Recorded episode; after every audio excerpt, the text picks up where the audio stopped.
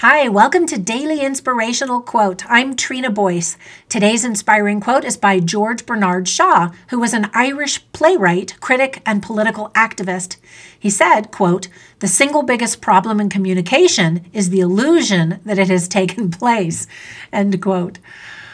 Most of us are so busy about what we're going to say in a conversation that we don't actually hear what the other person says.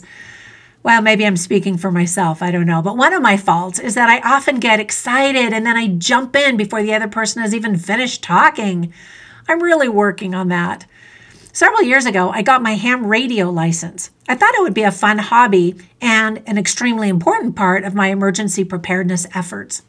One thing I really like about it is that while one person is pushing the button to talk, no one else can butt in. Everyone involved in the conversation has to actually listen. Before speaking, you identify your call sign so everyone knows who you are. If it's unclear what was said, you repeat back what you think you heard the other person say. We can learn some really important lessons from those rules to improve our own everyday communication.